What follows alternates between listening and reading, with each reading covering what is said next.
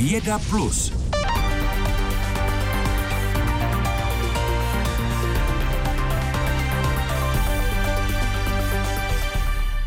Liberec se zúčastní mise Evropské unie zaměřené na vznik klimaticky neutrálních a inteligentních měst do roku 2030. Bude jediným zástupcem Česka mezi stovkou evropských měst, které se do projektu zapojí. A podrobnosti teď probereme s mluvčím Liberecké radnice Tomášem Tesařem. Hezké odpoledne přeji. Hezké pozdní odpoledne z Liberce. Tak za jak velký úspěch pro Liberec to považujete? Asi jste museli splnit různé podmínky v rámci konkurence? Je to tak. My to považujeme spíš za příležitost. Je potřeba říci, že do toho projektu, do té mise se Liberec přihlásil jako jediné české město. To znamená, nebylo to tak, že by ostatní nebyla vybrána, ale my jsme našli tu odvahu a zároveň v tom, jak už jsem zmínil, vidíme příležitost, jak se účastnit něčeho, co může být zajímavé z mnoha úhlů pohledu. Hmm. Z jakého úhlu pohledu by to mohlo být pro Liberec nejzajímavější? Tak v první řadě chceme znát uh, detailně projekt uh, nebo celou tu misi a to je mimochodem i teďka krok číslo dvě. Prvním krokem byla přihláška, uh, která samozřejmě sebou přinášela spoustu úkonů a informací, dat, které jsme mi předložili. Nyní město Liberec bylo vybráno a teď přichází fáze dvě, kdy se seznámíme detailně a podrobně s tím, co to všechno vlastně pro Liberec znamená a pochopitelně, jaké budou následné kroky. Ehm, je to tak, že eh, Liberec chce být u toho z toho důvodu, že jednak eh, je tam jakási potenciální příležitost získat eh, případné finance z tohoto projektu nebo z té mise Evropské komise a za druhé je tam i příležitost získat spoustu zajímavých kontaktů, ale i informací, která jsou pro rozvoj města důležitá. A to nejen ke vztahu ke klimatické neutralitě. Pro letošní a příští rok vyčlenila Evropská komise na tento projekt v přepočtu skoro 9 miliard korun. Už tušíte, kolik z těchto prostředků by mohl získat Liberec? To je eh, samozřejmě trošku věštění z křišťálové koule. My bychom rádi co nejvíce. Eh, eh, ty peníze nebudeme se tvářit, že nejsou důležité, ale jak už jsem zmínil, je tam i spousta jiných faktorů, která jsou pro nás zásadní. Pokud se ptáte, kolik bychom rádi získali, předpokládám, že to bude na základě toho, jaké projekty dokáže to každé konkrétní město předložit. A proto my se chceme detailně nyní seznámit, a to musí udělat vedení i politické, i strategické vedení mm-hmm. města, se seznámit s těmi podmínkami a všemi informacemi, které k tomu projektu patří. No, ano, pardon, v popisu projektu se mluví o čisté mobilitě, energetické účinnosti nebo mhm. třeba o ekologickém městském plánování. Tak ano, už třeba ano. tušíte aspoň něco o prioritách, za co byste ty případné peníze eh, chtěli utratit, za co byste za ně chtěli v Liberci pořídit? Tak eh, já bych nejraději, nebo nejprve zmínil, že město Liberce už teď staví k, k těmto tématům tak, že eh, jakákoliv, jako jakákoliv vlastně Eh, jakýkoliv projekt, který se dnes tvoří, aspoň za město Liberec, tak už počítá s tím, že se maximálně snaží například o energetické úspory. Eh, ať už se to týká dopravy, pořizování autobusů pro městskou hromadnou dopravu, eh, řešení energetické náročnosti třeba městských budov a, a tak dále, zelené střechy, tam ještě takhle daleko nejsme, ale to je třeba jedna z věcí, o kterých si umíme představit, mm-hmm. že by se to mohlo mezi tím, co Liberec bude chtít jednou do budoucna poptávat, mm-hmm. pokud si pokud se rozhodne tou cestou jít a, a co by třeba tento projekt mohl Liberci nabídnout. Hmm. A protože k lokálním emisím ve velké míře přispívá i doprava, včetně té individuální, tak vedle těch autobusů eh, umíte si třeba představit i nějaké omezení eh, automobilové dopravy na území Liberce? Víte, tohleto téma je vždycky hodně eh, tak trošku staveno do černobílé roviny. Já myslím, že Ptám se, jestli si to umíte představit. Já, já osobně ano, eh, ale na druhou stranu vždycky to, eh, jakým směrem se to město strategicky vydá, tak je na rozhodnutí eh, primárně vedení toho města a jednotlivých odborů, které mu vlastně připravují nějakou vizi, nějaké plány a nějakou strategii. Takže já umím si představit, že část obyvatel by třeba chtěla omezení dopravy, ale bude tu i část obyvatel, která bude proti. Hmm. Obecně Proč se ptám, že... pane Tesaři, pardon, eh, jde o to, že Evropská ano. komise s městy, jako je tedy právě u nás pouze Liberec, vypracovala klimatickou smlouvu. Tam má zahrnovat celkový plán pro dosažení té klimatické neutrality ve všech možných odvětvích do roku 2030. A hrozí třeba nějaký postih, pokud by se to Liberci nepovedlo? Vrácení dotací například? Tady vás trošičku opravím. Ještě žádná smlouva neexistuje. Aha. Teď je fáze, kdy mm, příští týden, tuším, že 11. kolegyně, která má na starosti tento projekt za město Liberec a strategický rozvoj města, tak se teprve zúčastní prvního webináře. Posléze zhruba v červnu by mělo dojít k setkání všech, kteří uspěli, všech zástupců měst, která uspěla vlastně v, tomto, eh, v, tom, v této žádosti. A reálná případná eh, situace, kdy se bude podepisovat jak, jakákoliv smlouva o partnerství a, a i nějakých závazcích, tak eh, tam je to mhm, naplánováno mm-hmm, někdy na září teprve tohoto roku. Děkujeme. Tolik mluvčí Liberecké radnice Tomáš Tesař. Hezký den na naslyšenou. Naslyšenou. Před rokem se do ohrad na Dívčích hradech v Praze přestěhovalo první stádo koní Převalského. Zoo Praha a vědci chtěli jednak oživit historické místo a současně také doufali, že díky spásání trávy se tam vrátí původní druhy rostlin a živočichů. Pražská zoo, která spravuje Mezinárodní plemenou knihu koně Převalského, aktuálně chová 41 koní. Čtyři z nich jsou právě v ohradě na Dívčích hradech.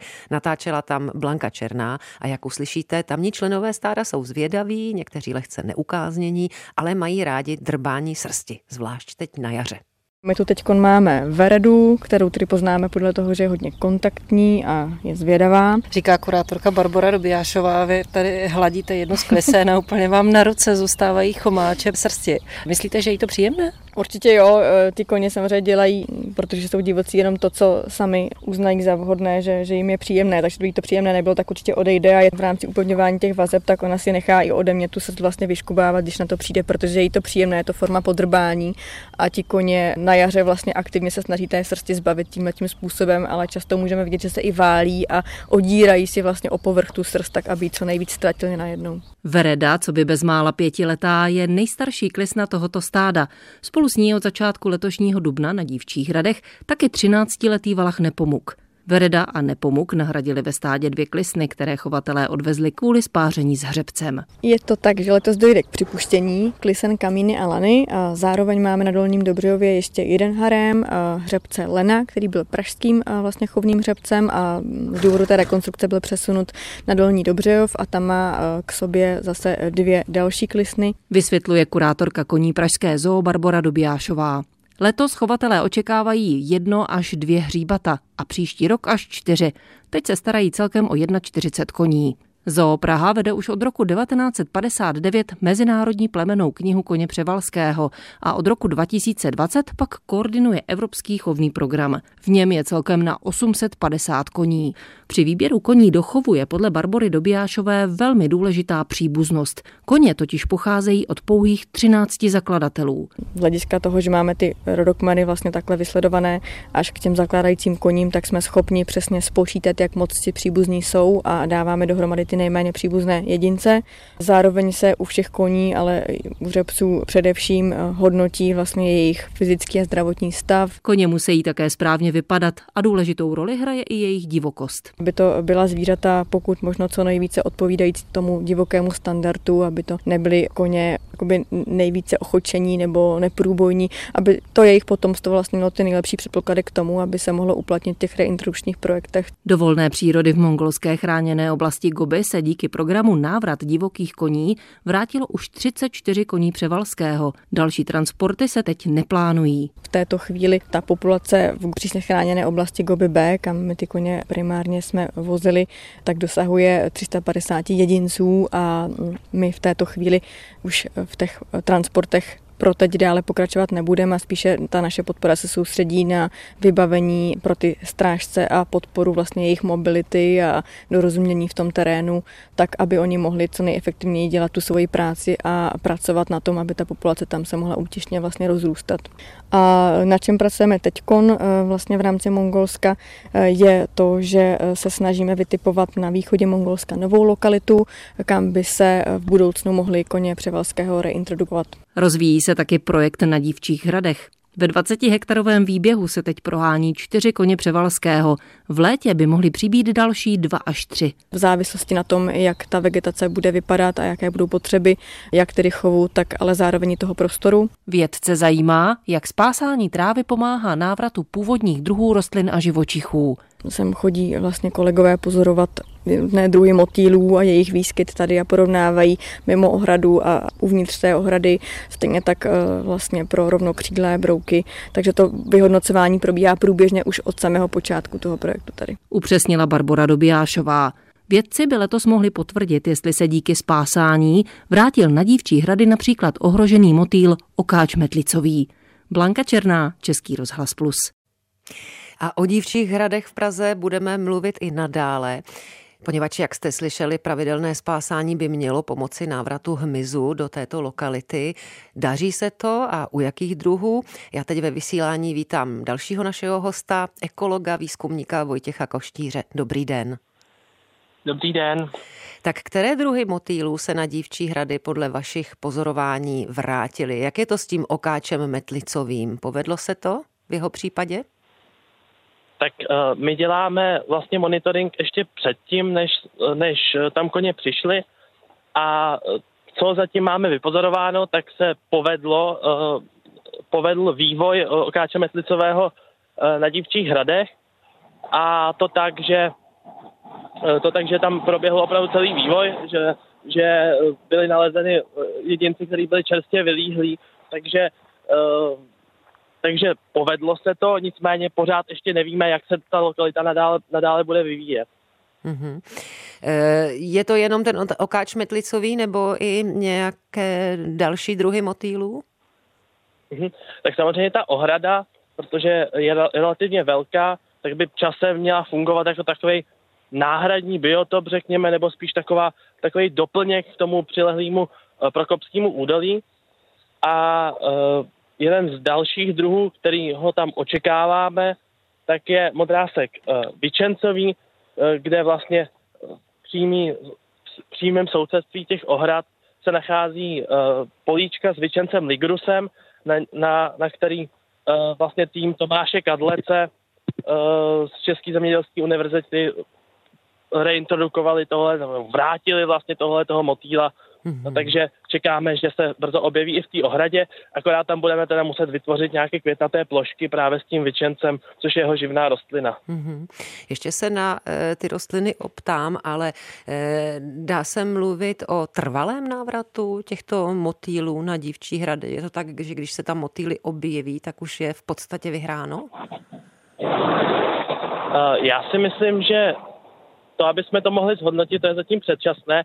Nicméně Eh, ta ohrada může fungovat pro takzvanou metapopulační dynamiku toho motýla. To znamená, on eh, žije v Prokopském údolí, žije v Veltínském údolí, kde se pro něj eh, třeba i ve spolupráci s magistrátem daří vlastně tvořit biotopy a pomocí třeba právě pasty ovcí a ta ohrada může fungovat jako další vlastně místo, kde se, hm. kde se ty motýly můžou rozmnožovat a vlastně sytit tu okolní krajinu těma jedincema, který pak můžou zakládat další místečka, kde, kde ten motýl žije.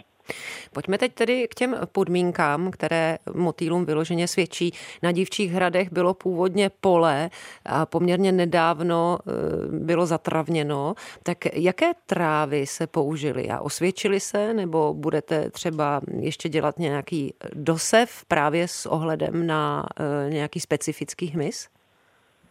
Vlastně, e, když se to pole zakládalo, já jsem u toho přímo nebyl, ale bylo to tak Eh, tak vlastně, že to dělala jakási eh, zemědělská nebo zahradnická firma eh, a to osivo nebylo úplně ideální. Bylo to osivo s přehou jílku a kostravy červené, nicméně poněkud paradoxně nám pomohlo pomohla hraboší gradace v roce 2019, kdy, se, kdy hraboši vyžrali úplně ten jílek a podpořili vlastně růst kostřavy, což je taková bochánkovitá tráva, které právě a ta motýlům pomáhá. Uh-huh. Ano, tam přesně, žije, tam přesně žije ta housenka toho okáče metlicového. Takže možná pokud chceme mít na zahradě motýly, tak bychom měli sázet více kostřav. Je to až takhle jednoduché? Takhle jednoduché to samozřejmě není. Eh, tady ten specifický motýl okáč metlicový potřebuje kostřavu, ale samozřejmě spousta celá, celá paleta druhů mm-hmm. motýlů, která, který potřebují uh, ostatní rostliny. Takže eh, Dobře. takový recept, eh, jak přilákat motýl na svou zahradu, eh, jistě není, ale dá se to, dá se to tvořit pomocí nějakých třeba pruhová, pruhové seče, mm-hmm. kdy mhm. se nechají některé plochy neposečené a pose, posečou se zase v jinou dobu a podobně. Tak hostem Plusu byl ekolog Vojtěch Koštíř, který se zabývá výzkumem motýlu na dívčích hradech v Praze. Moc děkujeme, naslyšenou. Děkuji moc, naslyšenou. Posloucháte Vědu Plus Denní souhrn nejzajímavějších událostí ve vědě. Každý všední den po půl šesté odpoledne na Plusu. A hodiny ve studiu ukazují 17 hodin a 50 minut. Konflikty a různé typy krizí, od ekonomických přes ekologické až po zdravotní. Přičtěte k tomu chudobu a nerovné příležitosti a budete mít zhruba představu, proč v některých oblastech světa přibývá lidí, kteří nemají co jíst. Jejich počet roste velice rychlým tempem. Meziročně stoupl skoro o 40 milionů. Uvádí to výroční zpráva o potravinových krizích. A z detaily už je ve studiu Plusu Helena Berková ze zahraniční redakce. Dobrý den. Dobrý den. Heleno, tak kde je situace nejhorší? V Etiopii, na jižním Madagaskaru, v jižním Súdánu a Jemenu. Eh, tam podle zprávy hrozí smrt hladem, hladomor. Podle klasifikace závažnosti potravinových krizí je to nejhorší pátá fáze. A máme konkrétní konkrétní čísla? Eh, pochopitelně ta výroční zpráva je jich plná a taky barevných grafů a má skoro 300 stran. Eh, vydala ji Světová síť proti potravinovým krizím, tedy společná iniciativa Evropské unie, Organizace OSN pro výživu a zemědělství a Světového potravinového programu.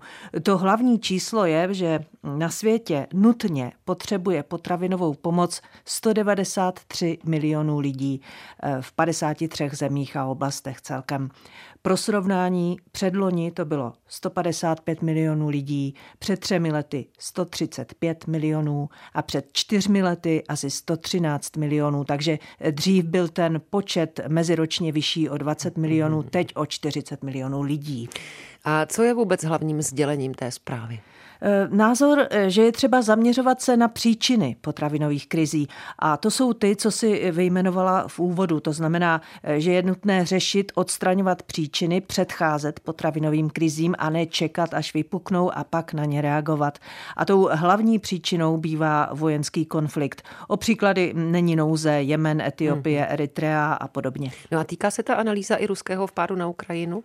Ne, ne, pracuje s údaji za loňský rok, to znamená před ruskou invazí, ale eh, válka na, Ukra- na Ukrajině eh, podle autorů zprávy už teď dokládá provázanost a křehkost globálních eh, potravinových systémů a je zřejmé, že bude mít dopad na světovou potravinovou bezpečnost.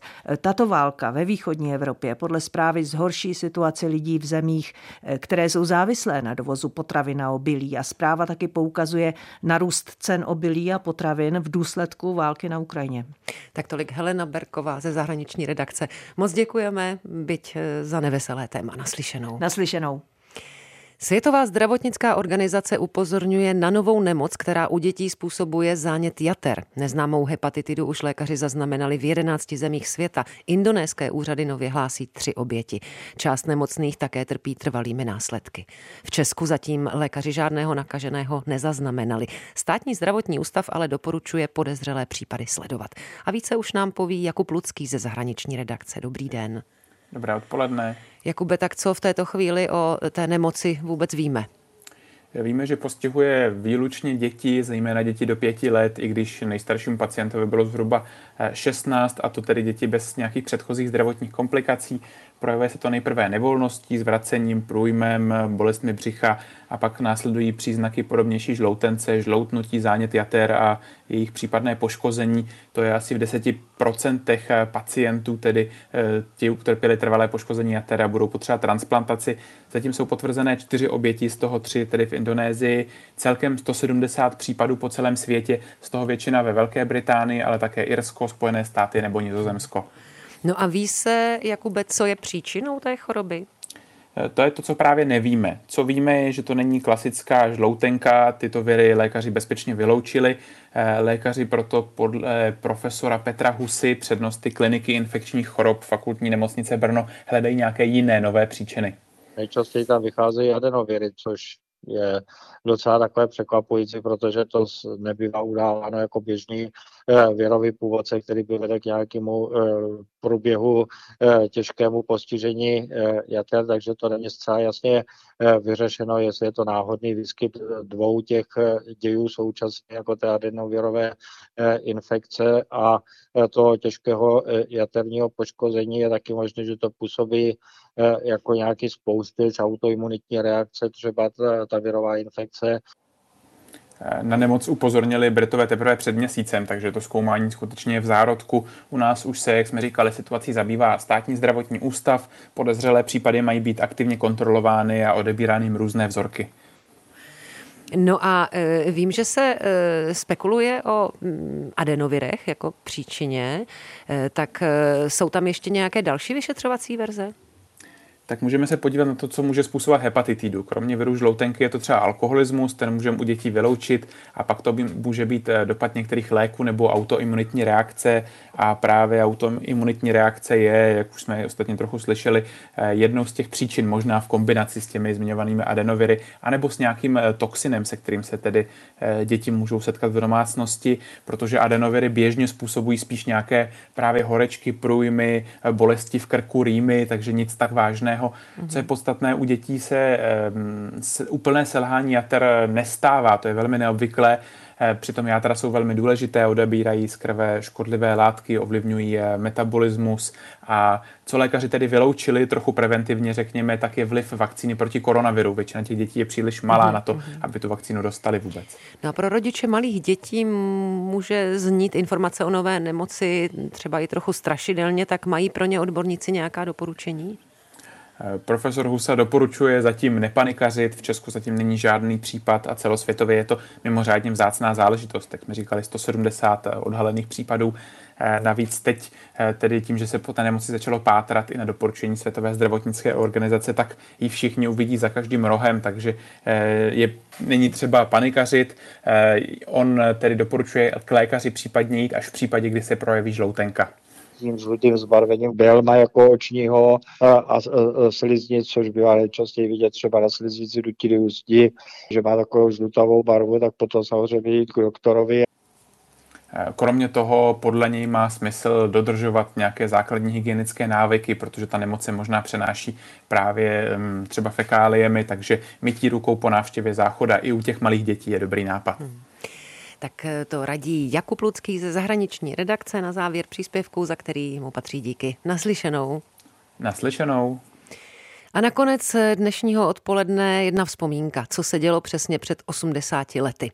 Festival Pražský hudební máj, ale i pohřeb českého četníka, který zneužila nacistická propaganda. Tak vypadal 4. květen 1942 v protektorátu Čechy a Morava. Oběma událostem se věnujeme v dalším díle našeho historického audiodeníku. V němž popisujeme, co předcházelo útoku na zastupujícího říšského protektora Reinharda Heydricha. Jak připomíná redaktorka Lucie Korcová, od jednoho z nejvýznamnějších činů českého odboje letos uplyne 80 let.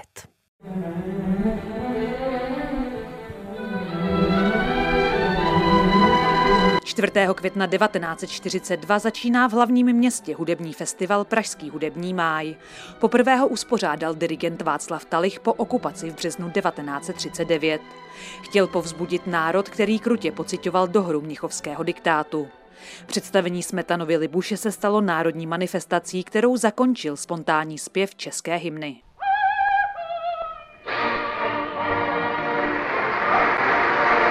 Už v dubnu 1942 se Talich stal šéf dirigentem opery Národního divadla.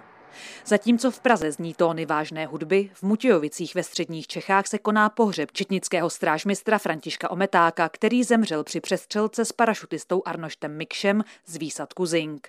Sám Mikš byl raněný a na místě spáchal sebevraždu. Smuteční slavnost probíhá zcela v německé režii. Nacistická propaganda využije svou šanci ukázat, jak Češi vraždí Čechy. Z května 1942 ve spravodajské historické rekonstrukci Lucie Korcová, Český rozhlas.